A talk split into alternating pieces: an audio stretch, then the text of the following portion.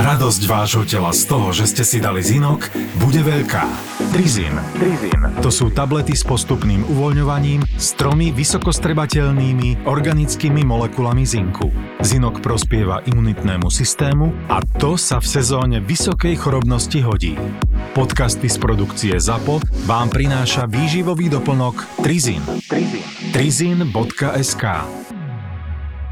Nedávno som po dlhej dobe pozeral Harryho Pottera jednotku a napriek tomu, že som to videl už miliónkrát, tak tým, že sa človek samozrejme stále vyvíja, mení, získava nové informácie a zážitky, tak vo svojich obľúbených filmoch nájde vždy niečo nové. No a mne pri tomto poslednom pozeraní napadla taká paralela, že som si povedal, že mi už musí prudko harašiť na moju hlavu a že už je môj mozog zdeformovaný z mozgovej atletiky. Môj mozog tam stále prepájal jeden naratív s témou, o ktorej som chcel robiť epizódu v januári. No tá téma súvisí s najsilnejším stimulantom pri práci a fyzickom výkone, ktorý máme v našom tele. No a stačí sa ho len naučiť aktivovať a vypnúť a ja ti dnes poviem ako. Čiže zase, keď toto budeš počuť, tak sa ti vytvoria kudrliny na chlpoch okolo kakadiúre, upozorňujem.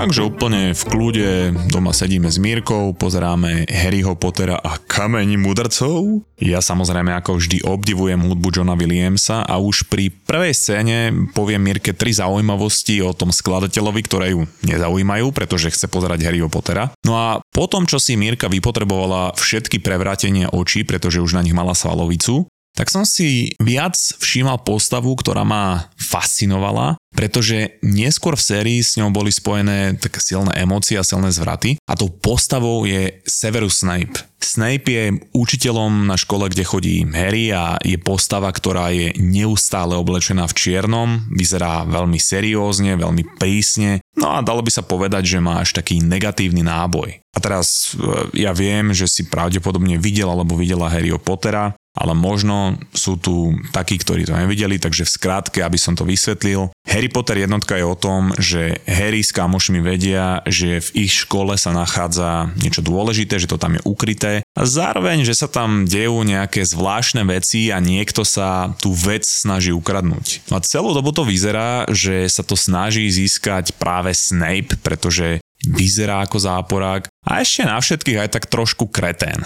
No a tieto domnenky sa Harryho a jeho kamošom potvrdia, keď Harry lieta na svojej metle pri zápase metlobalu, hej, to je šport, ktorý je vymyslený v tom svete. A niekto mu začaruje jeho metlu tak, aby z nej spadol a teraz sa ho snaží zabiť. No a pritom jeho kamoši vidia, že Snape sa na neho pozerá a hovorí si nejaké zaklínadlo. Čiže je to jasné, Snape je hajzel a záporák a snaží sa zabiť Harryho. Takéhoto záporáka máme ale v reálnom živote aj my, ale nevolá sa Snape, ale volá sa, že stres. Stres je podobne ako Snape niečo, čo sa všetci boja a snažia sa tomu vyhnúť a samozrejme, že znie to zle, vyzerá to zle a my to považujeme za takého záporáka v našom tele, pretože keď sme v strese, tak je všetko zlé a v podstate sa nás snaží zabiť rovnako ako Snape. Aspoň to si hovoríme. Takže dalo by sa povedať, že keby bol stres človek, tak k nemu pristupujeme rovnako ako ku Snapeovi a opovrhovali by sme ním viac, než keď niekto povie, že je influencer.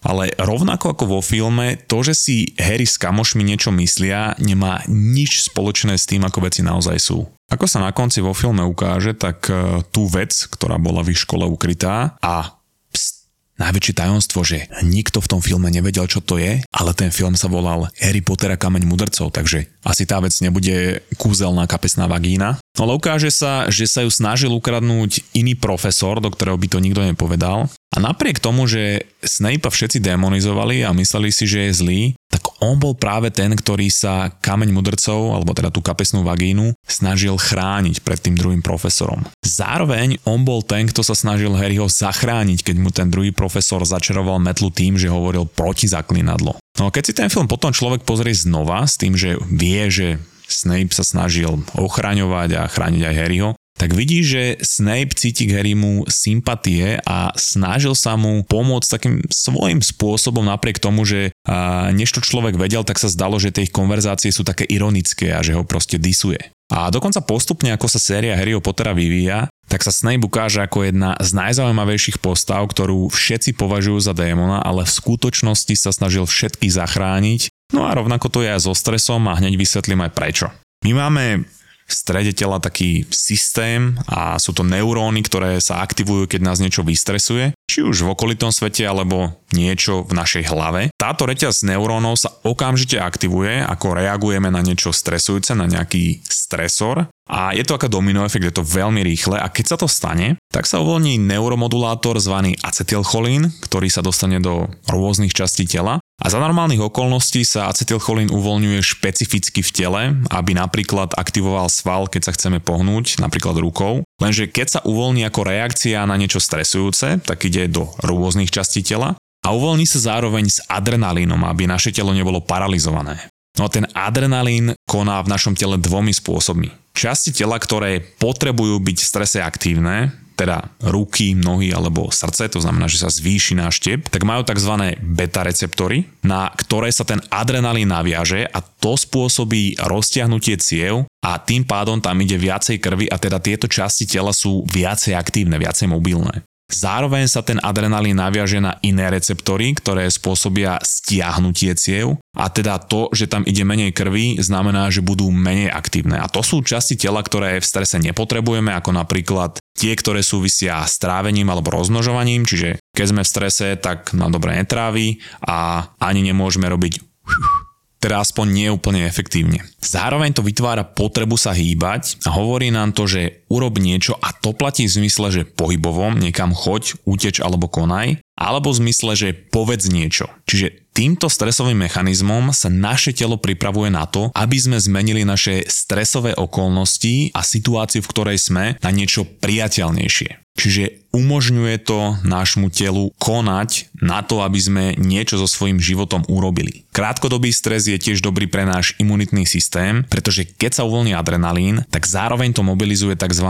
Natural killer cells, teda prirodzené zabijácké bunky, aby som to mal preložiť doslova. Uvoľňujú sa z imunitného systému a bojujú s infekciami a vírusmi v našom tele. Preto sa častokrát môže stať, že si dlhšie v strese, makáš v robote alebo máš skúškové, v škole dlhé obdobie skúšok. Makáš, máš veľa adrenalínu, stále si v takom miernom strese a zrazu prestane ten stres, povedzme, že ideš na dovolenku alebo skončí skúškové, začnú prázdniny, to znamená menej adrenalínu, menej stresu, menej natural killer cells a ty môžeš ochorieť, pretože ten imunitný systém je menej aktívny. No a hlavne stres a adrenalín nám umožňuje mať hlboký fokus na činnosť, ktorú práve vykonávame a umožňuje nám analyzovať či už tú činnosť alebo prostredie a okolnosti na to, aby sme lepšie vedeli, čo teraz robiť. V tomto je stres najlepší stimulant, ako som povedal v úvode. Je dokonca lepší ako káva, pretože stres je to, čo ti umožní dokončovať projekty na poslednú chvíľu, to, čo ťa ženie tesne pred deadlineom, alebo ti umožní sa naučiť na skúšku za posledné 3 dni, aj keď si mal na to, alebo mala na to, ja neviem, týždeň, 10 dní, 20 dní, to je jedno. Takže stres sa nám snaží pomôcť mať sa lepšie, ochraňuje nás pred vírusmi a infekciami a umožňuje nám sa lepšie sústrediť a my sa na neho pozeráme rovnako, ako sa Harry pozeral na Severusa Snape'a. No a tu nastáva ten problém. Predstav si, že niekto ti chce pomôcť alebo pomáhať a ty sa k nemu neustále chováš ako kretén. Ten človek ti možno bude pomáhať naďalej, pretože to chce robiť, ale nie toľko, ako keby si mal k nemu pozitívny vzťah. Preto Snape Harry mu pomáhal, ale mohlo to vyzerať inak, keby sa Harry nesprával ako kretén a rovnaké to je s našou fyziológiou. Ja som v 86. epizóde hovoril o tom, že ak sme presvedčení, že nám stres škodí, tak je vedecky potvrdené, že naozaj nám vtedy stres viacej škodí, než keby sme boli presvedčení o opaku. Pretože my, keď sme si vedomi jeho benefitov, tak ho vieme využívať v náš prospech. Funguje to na princípe placeba a noceba, čo je opak placeba, že sme o niečom negatívne presvedčení a preto nám to dáva negatívne nejaké výsledky. A David Robson o tom napísal knihu, ktorá sa volá Expectation Effect. A ak chceš vedieť viac o tejto téme, tak si tú 86. epizódu vypočuj. Samozrejme, keď ale hovorím o tom, že stres môže byť náš Snape a môže nám pomáhať, tak hovorím o krátkodobom až mierne strednodobom strese. Tu je ideálne vedieť ho privolať, aj vypnúť, to znamená vedieť, kedy Snape'a potrebujem a kedy ho nepotrebujem, a na to existujú aj nástroje, o ktorých už som viackrát hovoril. Najrýchlejším nástrojom, ako uvoľniť stres a hlavne úzkosť, je niečo, čo môžeš urobiť kedykoľvek, pretože tvoje telo to robí bežne, je to prirodzený mechanizmus tvojho tela, je to dých, pretože tvoj systém relaxuje vtedy, keď máš dlhšie výdychy ako nádychy. Je dokonca jedno dýchanie, ktoré môžeš použiť v reálnom čase, nie že musíš si dať niekde pauzu a ísť bokom a tam sa vydýchať alebo podobné. Hneď keď príde na teba tá úzkosť, ten stres, môžeš použiť toto dýchanie, to znamená, že keď cítiš, že je nejaká situácia, kedy Snape'a nemáš pod kontrolou a je pre teba toxický, napríklad máš rozprávať pred ľuďmi alebo chceš si od tvojho zaťa požičať 50 000 eur na novú trampolínu, jednoduchosti, keď cítiš, že stresuje až tak veľa, že ťa paralizuje. Ten nástroj je dvojitý nádych, ideálne cez nos, a vydychuj pomaly cez ústa, ako keby vydychuješ cez slámku, cez také našpulené ústa. Ten druhý nádych totiž umožní otvoriť stiahnuté alveoly, ktoré máme v plúcach, a my sa tým pádom vieme zbaviť rýchlejšie oxidu uhličitého v našom tele a tým pádom vieme rýchlejšie relaxovať, spustiť ten systém relaxácie v našom tele. Na druhej strane môžeš mať zase niekedy pocit, že Snape'a potrebuješ, napríklad potrebuješ ráno nakopnúť alebo cítiš, že na teba ide nejaká choroba a možno nemáš už toľko stresu a potrebuješ trošku adrenalínu, tak na to je zase najlepšie dýchanie Wima Hofa. Neverím, že existuje človek, ktorý nepočul o Wimovi Hofovi a jeho dýchaní, ja už som to v podcaste tiež viackrát hovoril. Tu zase robíš opak, robíš 30 rýchlych nádychov, čím simuluješ dýchanie pri strese a uvoľňuješ adrenalín, to znamená, že tvoje nádychy sú dlhšie ako tvoje výdychy a to pekne ukazuje, že zase uvoľnenie adrenalínu, mobilizácia imunitného systému. Robili vtedy tú štúdiu, kde boli dve skupiny a obe naočkovali nejakým vírusom a jedna robila to dýchanie Wima Hofa, druhá to nerobila. Samozrejme, tá, ktorá robila to dýchanie Wima Hofa, mala nulové symptómy, keď robili toto dýchanie, a druhá mala príznaky toho vírusu alebo teda infekcie, bolesti hlavy, zvracanie, nevoľnosti a podobne. No a tu len hovorím, že ľudia, ktorí majú úzkosti alebo panické ataky, by si mali dávať pozor, lebo toto vie spôsobiť ten panický atak. Zároveň Wim Hof to kombinuje s otužovaním v ľadovej vode, čo je zase nejaký stresor, čiže to uvoľňuje adrenalín a zase to mobilizuje ten imunitný systém. Inak s tými všetkými informáciami pomohol Aďo Hubina. No ale poďme k tej druhej strane. Ten problém nastáva, keď so Snapeom trávime veľa času. On si zažil v živote rôzne traumy, život k nemu nebol veľmi dobrý a preto keď s ním sme dlhšie, tak nejaké jeho toxické črty prenáša aj na nás a nás to ovplyvňuje. Čiže my keď máme dlhodobý stres, tak sa bavíme presne o tých veciach, o ktorých hovoria ľudia, keď demonizujú práve ten stres. Všetko je problém, iritujú nás bežné veci, nič v našom živote nie je a už nikdy nebude dobré. Môžu to byť problémy s trávením, nechuť do sexu, môže nás prepadať panické strachy, úzkosti a tak ďalej. Dobrý poznávací znak toho, že už je toho stresu veľa, je, že už nevieš kvalitne spať alebo nevieš mať kvalitný 7-8 hodinový spánok. A tu je samozrejme treba povedať, že každý je úplne iný a stresuje ho niečo iné. A je to aj preto, že každý má hranicu kapacity stresu niekde inde. Niekoho dokáže zložiť len malá trocha stresu a niekto si na seba stále nakladá a stále to nejako v pohode zvláda. A toto je niečo, čo sa dá trénovať dobrovoľným vystavovaním sa stresu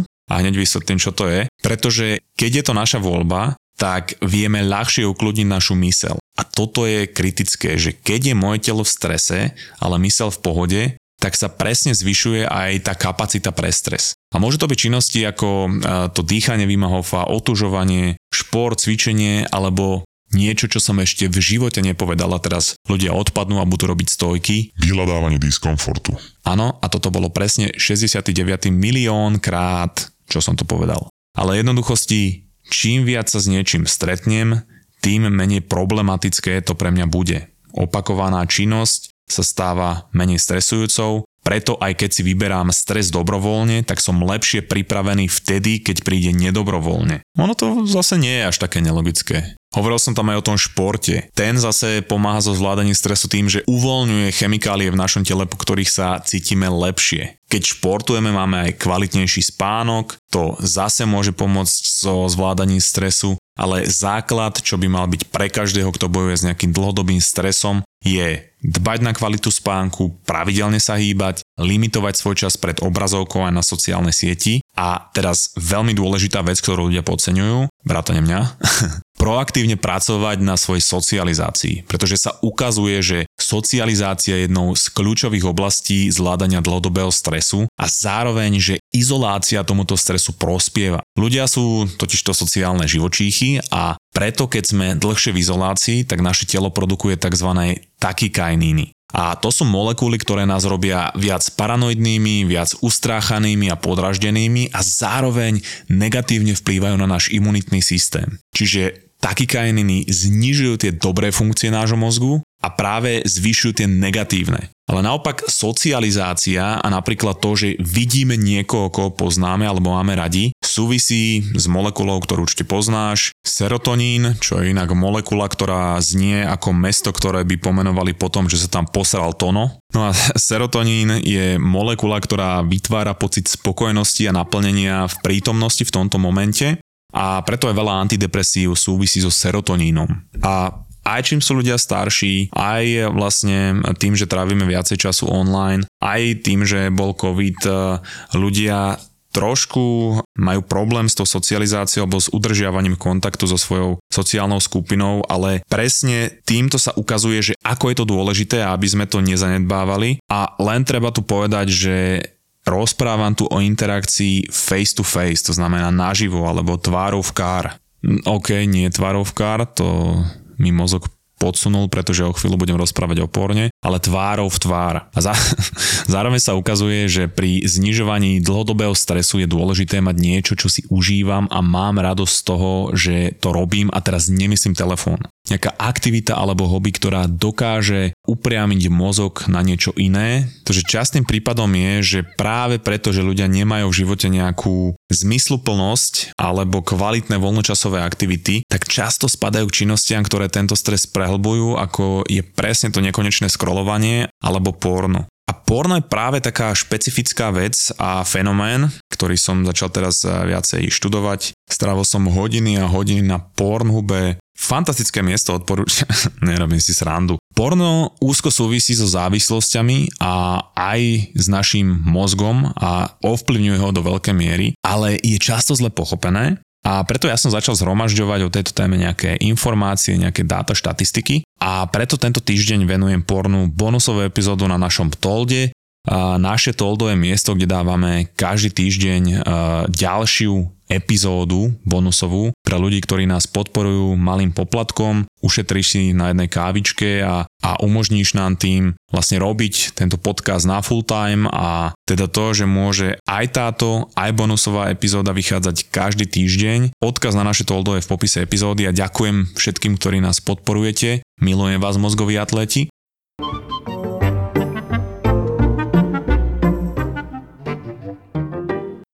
No teraz som chcel spomenúť ešte suplementy, ktoré nie sú na predpis, ktoré sú bezpečné, aj keď poviem, ako sú bezpečné. A to mám zase od Aďa Hubinu, ale tiež som si pozeral nejaké štúdie. A tieto suplementy môžu so zvládaním dlhodobého stresu pomôcť. A prvý z nich je L-teanín, ten sa prirodzene nachádza v zelenom alebo čiernom čaji, ale aj v iných čajoch. Ten výrazne zvyšuje relaxáciu, má aj mierny vplyv na úzkosť a ovplyvňuje aj úzkosť z dokončenia úlohy, zlepšuje spánok a má celkový vplyv na zníženie stresu. Preto sme aj my dali L-teanín do nášho produktu Notropy Reštart. To je vlastne, tam sú 3 zložky, je tam teanín, špeciálne magnézium a apigenin, to je výťažok z harmančeku, ktorí pomáhajú s relaxáciou a s uvoľnením a preto vlastne zlepšujú spánok, pretože vlastne úzkosť a stres je nepriateľom spánku, vtedy sme pripravení na akciu a nie na spánok. Čiže ak chceš skúsiť niečo na relaxáciu alebo na skvalitnenie spánku,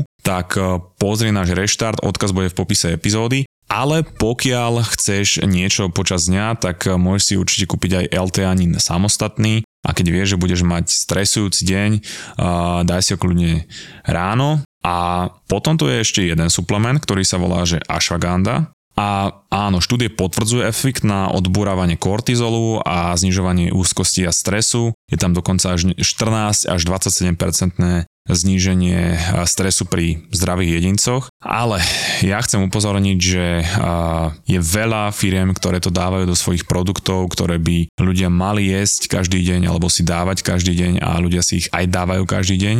Ja si to dávam len vtedy, keď som mal, že veľmi stresujúci deň alebo keď viem, že ten deň bude fakt stresujúci, náročný, pretože ak by som si dával ashwagandu každý deň, tak tá mi neustále znižuje kortizol, ale kortizol je dôležitý aj na naše prebudzanie, aj na to, aby som mal nejakú energiu, mal nejakú chuť niečo robiť a ľudia často nemajú len problém s vysokým kortizolom a s vysokým stresom, ale aj s nízkym. A preto vtedy, keď si niekto začne dávať ashwagandu, tak to môže tiež pôsobiť veľmi zle, lebo keď má človek málo kortizolu, tak to je prúser. Znižuje to vtedy aj cholesterol a to zase môže mať negatívny vplyv na hormóny, ako sú testosterón a estrogén a to môže mať zase ďalší dominoefekt, takže ja odporúčam ashwagandu pre ľudí, ktorí majú nejaký že dlhodobý stres, nevedia ako s ním pracovať a skúsili už všetko iné, majú dokonalú životosprávu a len teda upozorňujem, že ja ju odporúčam dávať si len vtedy, keď naozaj cítim, že to budem potrebovať, že to potrebujem, pretože to je to, čo často robíme, objavíme nejaký suplement, ktorý sa nám páči a dávame si ho dovtedy, dokiaľ na ňom nemáme závislosť, alebo dovtedy, dokiaľ nám to nezačne škodiť. Takže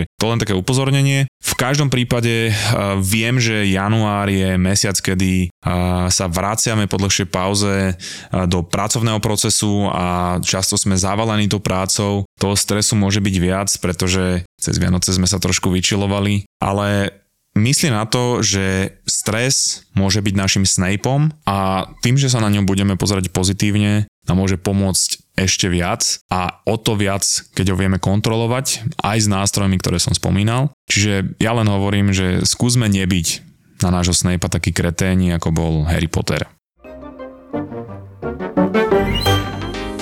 Čože?